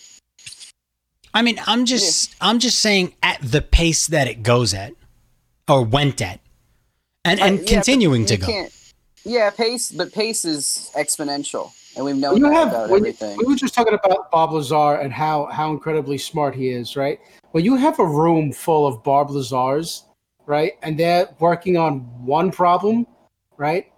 I mean, that that's what's going to happen. You're going to have something that goes from point A to point Z really quickly. Right. So that's how I feel. Okay. Okay. That that beard, I have to say also, is almost just as much a masterpiece as your spread sheets. Woo! Oh, listen, It's incredible. listen, you, you you want to rub up on this? I I had a I had a beard a, a little I wouldn't say a little thicker because I have a lot of dead spots in my beard. I don't I don't connect in all the spots, which is usually why I don't grow a beard often. But this quarantine's really brought out Husky Lou, you know, and uh, you know, Ron's seen it a bunch of times, and then one day it was just gone because my face was itching too much. But um, and it's just I, I hate the spots. You know, I'm not Look into like doing the 40-year-old paintings and stuff like that. so Bro, all your patches. How's that? Just grow it out. Oh, no. uh, comb it over. there you go. I hate that. Okay. I hate that. You know, I, I have a loved one very close to me that he unfortunately went bald at a very young age. Probably about like 1920 was when it really started going like bad. And he You say 1920. 1920 was like it was already thin. Like we're not talking about it's creeping and you're getting a, a look into like maybe 10 years later. No, it was already practically gone. Like it was all thinned out, but it was nice and thick around the bird's nest.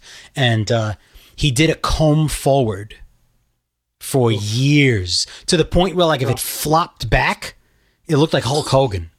Oh no. It was it was terrible. He finally made the great decision to just go completely bald and has not looked back. But uh yeah, for a number of years like when the wind hit, it would like come up like in one piece. my it was goodness. like holy crap. That is terrible. But As a um Christmas gift, you want to give them like a big razor and be like, please, just, Just just. just do it, right? Like, Yeah. Oh, man. Yeah. Um, but yeah, he eventually shaved it. I'm proud of him. Looks much better. But uh you know, um, yeah, getting back to what we were saying, it uh, like I said, it just seems to me when you look historically at the race, that's all I'm saying. I'm not saying none of it is human accomplishment. I'm not saying that humans didn't put the pieces together. I'm not saying that there are certain things that caddied off of other things. You know, like we're not talking about Bluetooth tr- 3 to Bluetooth 4 when we're talking about a microprocessor to a quantum computer in 20 Sure. years. You know what I mean? Like that's a drastic shot to basically another solar system, like overnight. You know, like if you Yeah, look at just I our mean, that's modern how- computers, that's a different story. that's how these things work though i mean the reason that you can buy a 4k television today for like $300 is because not even 10 years ago we had to come out with a $10000 version of that you know? And so like what happens is we find this technology we use this technology we implement it it's expensive it's crazy it's hard to do. The technology you have to invent new technology in order to develop that and then within 10 years we have like flat screen 4k televisions that don't cost you any money. So Yeah. i mean like you know what i mean? That's that's that's what we're capable of. I mean we we look at the original cell phone or the the mobile phone that used to carry around on a pack in a big pack or they had car phones before that and now look at what you have in your pocket. So and that's a very small amount of time. So i mean we this is what we do right? We as human beings we develop things we we learn that thing we use We're the crap tinkerers. out of it yeah exactly we're tinkerers tinkerers were inventors. You know, we see we see something, we're like, I can do that better, or I can fix that. You know, Or I can even if there's nothing it- wrong, you're yeah like, ah, I, you know what? I can do make that something look about better I've never fixed anything. I only break. well get your Tell shit that together. Lou. You know, I've I've got to admit, and I'll I'll um I'll mention this to to all of our uh, viewers that me and Chris almost every day, every other day. I mean, sometimes there's like a week off. You know, we both get busy or whatever, but we spend at least maybe what do we say about an hour and a half to like three hours, maybe sometimes four hours, just talking about tech, specifically tech. So I, I try really hard to bring him to the superior angle of things. Uh, usually we call them Apple products. I have a MacBook. Okay, I know you Mac- love that computer. listen, the operating system's good. The keyboard is absolute shit. Uh, it's got a very gimmicky touch bar, which is completely fucking useless. Uh, the trackpad is is godly though. That Yes. that is absolutely godly. Yeah, look at the size of this one I got. So, and it works with the iPad now, but where's the camera? Oh, I didn't realize that this is the actual camera that's going, not the one that you guys are looking at. But yeah, this thing is huge. It's like this, it's almost like half the size of my head. But they definitely have touchdown. Their, their touch devices are absolutely accurate and, and incredible. But uh, yeah, and uh, what I really wanted to tell you right now was um, we're trying to figure out kind of like a just a straight computer specifically to stream from. You know, so if we're gaming on one computer, we could send the stream to the other, and the other one's the Ethernet that goes out to all, all the different distribution methods we're going to be doing, right? Like tonight, we're doing Twitch and uh, Facebook. Right. Friday, we'll be doing Twitch, Facebook, and uh, YouTube Live. And uh, soon, I, I guess I'll announce it ahead of time. Um, although we're still in the process of setting everything up, we should be released very soon on um, Google Podcasts, Apple Podcasts, Transistor, um, every FM you can think of. So we are going to distribute this podcast as far and wide as we possibly can. Um, we're also on every social media. You could find us on Twitter, Instagram, Facebook. Um, we're going to be going on more of that as well. Ron knows I've been pulling the hair out of my head doing that for the past couple of weeks. And uh, yeah, so we're, we're looking to build this computer that's specifically meant just for the stream. So, and I believe you've seen some of my streams where I use my iPad as well, like the poker ones we did a few times off of my personal one. And I looked at last generation's Ryzen and the amount of money they've dropped mm-hmm. on some of those seriously impressive processors. You got like the 3000 series? Yeah. And the This- the Ryzen 4000 7s. 4000 is going to drop pretty soon. I'm going to be able to build a computer probably that's more powerful than my Intel 8700K with 32 gigabytes of RAM. It cost me about almost 2000 to build this a couple of years ago, and this Ryzen's probably going to be more powerful and probably about 600 bucks. Right. And RAM has dropped in I'm- price. Oh, thank God. Technological advancements, man. hmm Yeah. Faster, cheaper, Well- better. Have you seen AMD stock right now? What it's at? It's going through the roof, right? Oh, it's it's, it's incredible, and uh, you know they're on track. I think they're on track to release. I think is it Ryzen four? Um, yeah, the four thousand series processors. I believe it's going to be on a five nanometer node. Supposedly, this next next series, or I think they just released one. They're the X series. The Yeah, next it's- or it's the like one after that. refresh. Yeah, yeah, Yeah. It's slight improvements. Some of them don't even come with a fan now. I heard they're starting to just sell the processor. So I guess it's a way of of it's a way of bringing up the price because you're kind of taking some of the accessories out, but not bringing up the price. I remember um, a potato chip company that I used to work at pulled that maneuver. On the bags of potato chips, instead of raising it from 99 cents, what they did was they lowered the ounce amount in the bag and kept the price the same. Right. So they actually raised the price. Well, don't, remember you'd go get a twenty liter, a 20, a 20 ounce bottle of, of 99. Pepsi. You know, like a twenty ounce bottle of Pepsi. They're like a buck and a quarter, right? They, they were like a yeah, a buck and a buck fifty. Now they're like sixteen point nine ounces. So Yeah, they just take away the ounceage and then they just sell Yeah. more units. right. Yeah, So you know. I, I love capitalism. But yes, Oh, um, lovely. if we have any computer builders out there, the, the Ryzen stuff, the, the price for them is magnificent right now.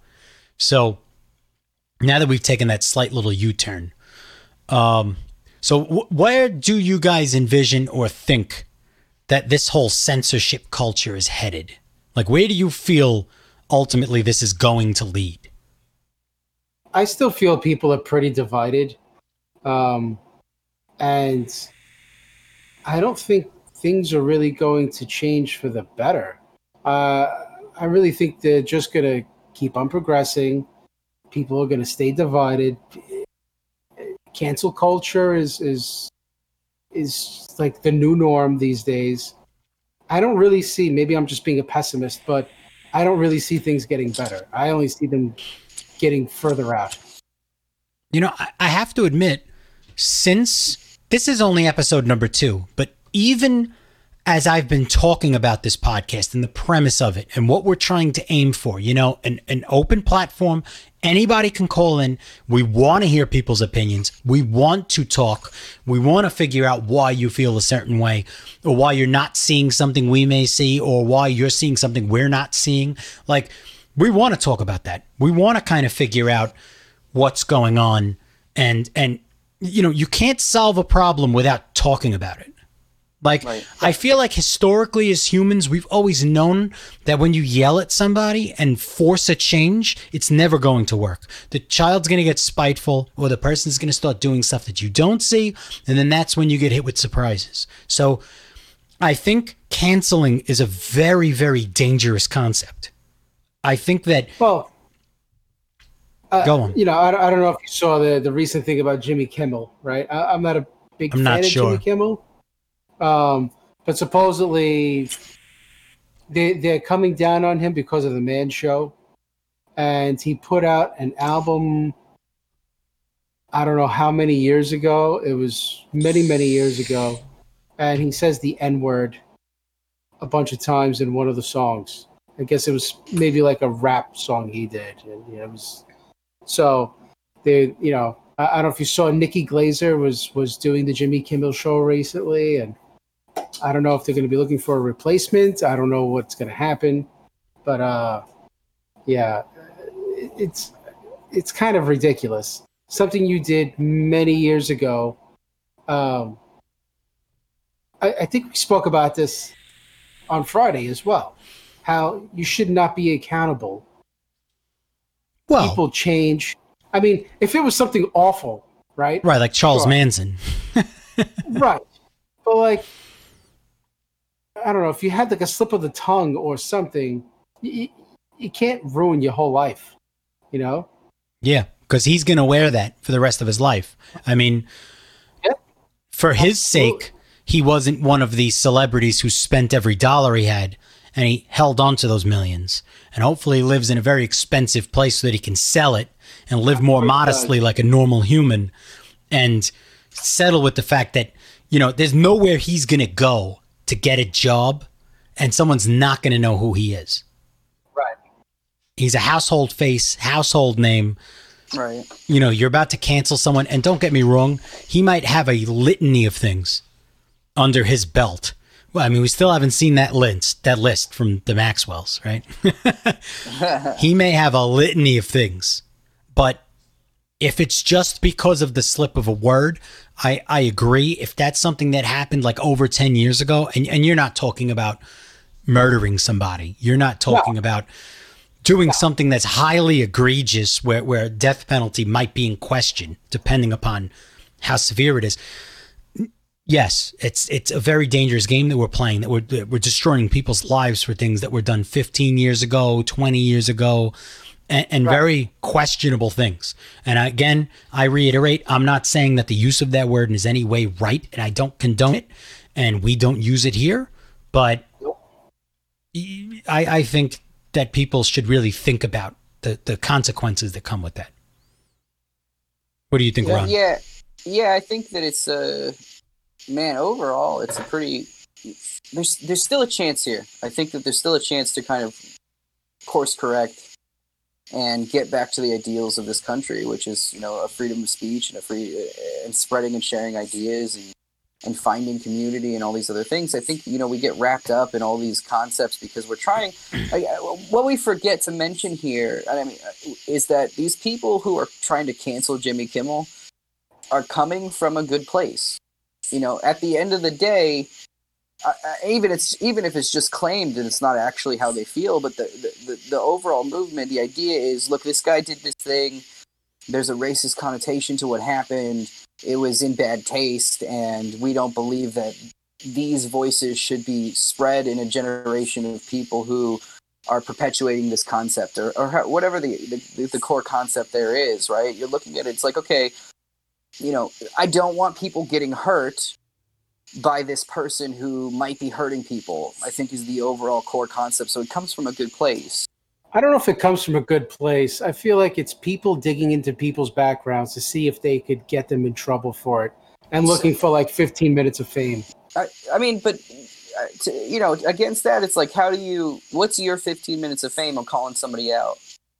You know you get do you get put up in the newspapers? Do they talk about what a hero you are Possibly. you know i uh, i mean barely right i mean like in the case of They could be hoping that. in Sure. the case Right. of hannibal in, in the case of Hannibal Buress we, we see that somebody brought this thing to light they spread this news and then you get a result people look at him like oh he was talking about you know these cases before it came out in the news and so you know yeah i get i guess there's some of that but in in that we forget like you know in that case Hannibal Buress was talking about a rapist like a serial rapist and it didn't matter who or what going on in the history because if we want to dismiss what he did 40 years ago he's still doing it today and so like at the when we look at what that what happened overall right hannibal probably got a lot of traction in his career for calling out what was going on. And so um, maybe there's some of that, but I mean, the overall message, right, is like, don't be racist or whatever it is. That, that uh, yes, I, I, agree with you that in in the cancel culture movement, what's happening is people are just latching on to these concepts and going like, we're going to use this to take this person down because they're privileged or whatever they're doing and it, it, it's very dangerous in the sense that like we because we've talked how many how many times do we have to mention it's like if you if you're the big guy in the gun call, calling everything out eventually you're the only guy in the room that has out.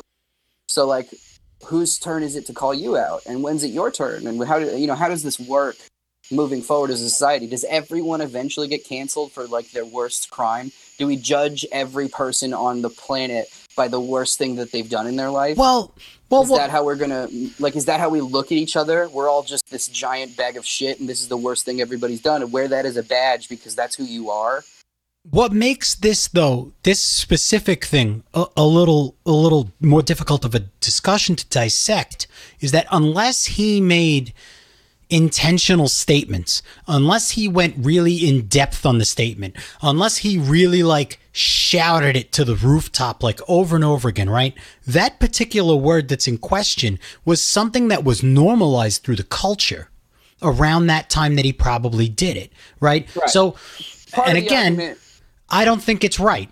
But we went a long time on television using that word as though there was nothing wrong with it. And there was something wrong with it. I agree. We should not be calling, nobody should be calling anybody things, you know, that, that are found offensive to each other or have a history of, of a bad intention towards each other. But then we hit the, the whole rap culture explosion. And that unfortunately normalized the use of that word without the context. Right? right. So you know you the the use of that word is especially difficult to kind of go policing by when you're talking about 20 years ago. I mean now that they've made it flat and clear like okay a- as as a society we don't want to hear it. It's not nice. Let's try and erase that out. Okay we've all come to the agreement let's erase it out let's move forward. But at that time i mean everybody was shouting it. It was almost like saying bro. You know? Well, that's it was a term of endearment. You would say, Right. "Hey, my," and then you give like a, and it was like, "All right," you know. so we're hitting a now- real gray area now you can't even Well- you can't even say it. You know, part of and that part of that movement was to take away power from the word part of that movement was to do you know a lot of po- take take the, take something that was a negative and right, make but you it just gave that power back to the word. So right you went you went in the reverse direction. Well, yes. If you look at then versus now, we're in the reverse direction, right? It's like they were t- there, there was a movement at that time to take power out of the word and use it like a, as a term of endearment, and then today we're using it as as a way to police other people and how they feel about things. I think what's important in in this case of like Jimmy Kimmel's actions is how does Jimmy Kimmel feel about black people? Right? If he said the he said the word, it was in a bad ta it's in bad taste, it's in a bad it was a bad idea. You know what I mean? It's really stupid to go on record and do that. yes Uh, you know what I mean? So like that's not an intelligent thing to do. Do I believe that he should lose his career? Do I believe that you know, I think in the sense that if he was on the street and he was getting a coffee and some woman cut him in line and he was like F you, you N word, you know what I mean? He did Right. that. Then if he did that 20 years ago, cancel his ass. Fuck him. That's who he if he's that person, fuck him. But like that's not that's not what we're talking about. You know what I mean? And I, I I don't necessarily think we should forgive him for that thing. You know what I mean? Maybe it's like, okay, maybe he shouldn't be on TV if that's like the reality of his world, if that's who he is, if that's what he does. I don't believe that about Jimmy Kimmel. I don't think he's a racist on his on his day in his daily life. I don't, I don't think so at all. That way. You know, I don't know him, so I can't tell you for sure, but I, I don't believe that about him. uh, and You know, you from know, my view. he might have been mocking, but like as a comedian, that's that's like what they do. They mock. Yeah, sometimes Yes. you miss. You know? Sometimes you you think you have this funny concept and it's terrible. And I mean, the Chappelle show, Oh man, one of the greatest shows in history. it's Ever. brill- brilliant, like brilliant writing, all this other stuff. I'm gonna tell you right now, they missed on a couple things. You know, even Chappelle will talk to talk about some skits that they did where in the middle of filming the skit, he was going like, "This is too far." You know what I mean? So like, even in these moments of like, I have this know, idea with each other, and like we're gonna go put this out to public. You you know you some people even in the middle of that creative moment go like, "Oh, we took it too far." and, and it's easy to get caught up in the creative moment and not realize that because you don't have anybody else from an outside perspective going like hold like hold up real quick because this doesn't look good you know Mhm. so I you know and the other thing i want to bring up with all people who are trying to who are trying to police everybody who are trying to say that they're the authority and that they should you know you shouldn't say words because it has this kind of whatever i mean you're not sure what the people 20 years from now are going to look back and say about you. Yes. You know, I'm going to I'm to tell you right now in a few hundred years when these people are looking at this time in the history books going what happened in 2020, they're not going to talk about the riots in this country in a good light. They will mention that yes, there was the biggest civil rights movement in the world during that year this time. This is the biggest uh, in in the history of planet Earth, the biggest civil rights movement. More countries were involved, more individual states were involved than any other time in history. That's a beautiful thing. We're gonna look look at that and go. We're gonna be proud. These people are gonna be proud of us as a civilization that finally in 2020 we all stood up together and said we're not going to deal with this nonsense anymore. And at the same time, they're going to look at these people who were burning buildings down and throwing rocks through windows and, and looting and doing all these other things and go, look how terrible these people are. I would never b- burn down an establishment and go steal stuff from a store in the middle of a civil rights movement. That's not what it was about. You, you don't know what lens they're going to look at you through, is my point. You don't know what they're going to go back in history and nitpick about you. In At 10 that point in years. So- time, yeah. Right, yeah. Right. So you're doing things actively today that people in our future are going to look at you and go, "How could you let this happen?" And you don't even know what those things are right now because they're normal in society. Mhm. You know, That's the ga- that's the point. It's normal now. How could you be gasoline torn cars are, down? are normal right now, right? Well, I'm not talking about that, but like uh, I'm talking about like other things. I mean, sure. Like putting I don't- I don't pineapple have- on pizza. like oh yeah. So like Yeah, putting no, pineapple. right. on Terrible pizza. people. So let's say in 15 years, that's highly offensive, right? Sure. I'm offended now. You shouldn't be. It's delicious. It's horrible. No, it's awful. Um, but uh, you know, how, could you really be held accountable for something like I'm not? I'm not saying. Yeah, I don't think it's, it's equatable, right? We're not talking Right. about how Jimmy Kimmel loves I, pineapple. I just don't have a good. I just don't have a I good know. analogy. I got you. Yeah, but the, but yeah, absolutely. You know, Yeah, when so it comes Keith- to Keith as well weighed in on a little bit. He says eventually he thinks the internet gets shut down. I said, uh, Do you think that is what will eventually happen? What our society will come to? He said it might. It might. A lot of network broadcasting is really ruining people who aren't that famous from things they said or posting many years ago. So I think it will come to a point where people are very, very scared to speak freely. It would be tragic, but it can never be ruled out. Pineapple's my safe word. I think he has a good point there. Um, and I think that, you know, if we look, I, I felt personally, especially over the last few weeks, um, I felt personally that it might be time to take a social media break and to get away from the news cycle and to stop tuning in for, you know, give myself a kind of process what has happened to us over the last few months here um, without being plugged in. And Yeah. I think a lot of people kind of at this moment are sharing that sentiment. And the other thing about that too is that there's there's people right now who, uh, I mean, we're we're tired.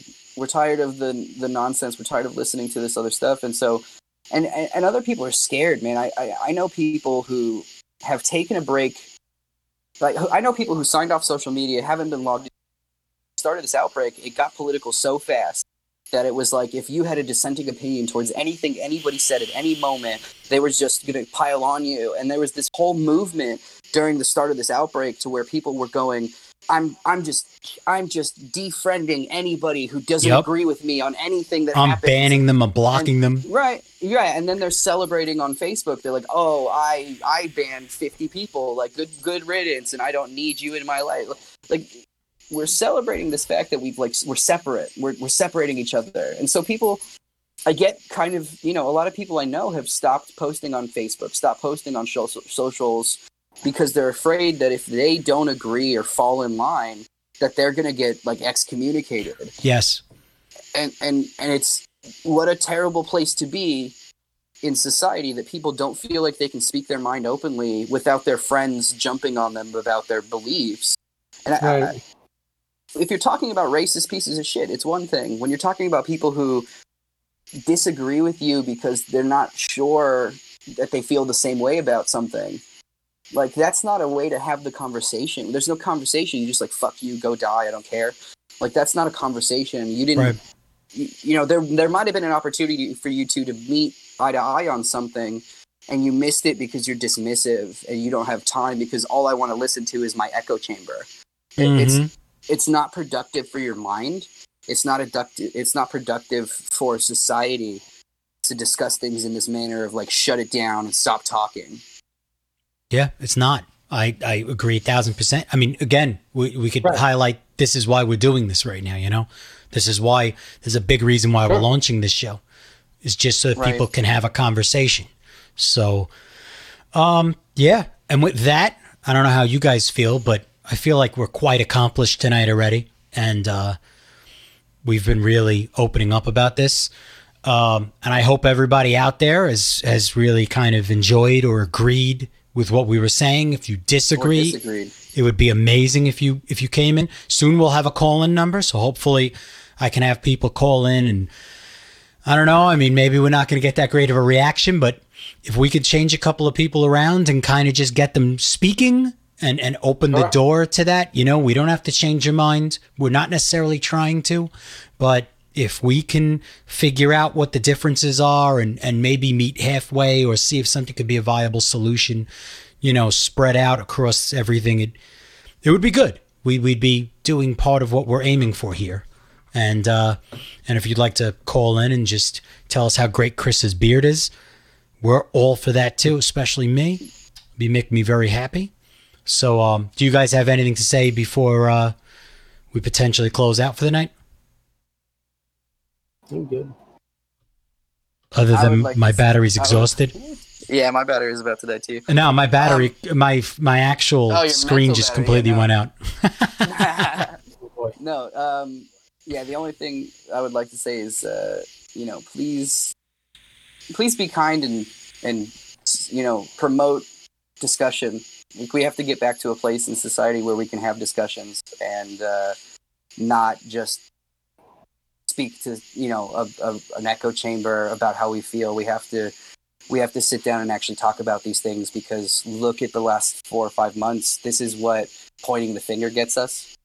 And if you want things to get better, talk to your friends, talk to your parents, talk to your senators, talk to your local government, speak out about what you believe and, and have these discussions, even if they're hard and even if they won't make you feel like I don't want to do this and, and screw the other guy. You sit through it because uh, it's important. It's important for us to do this moving forward because it's the only way we can move forward um, as a society.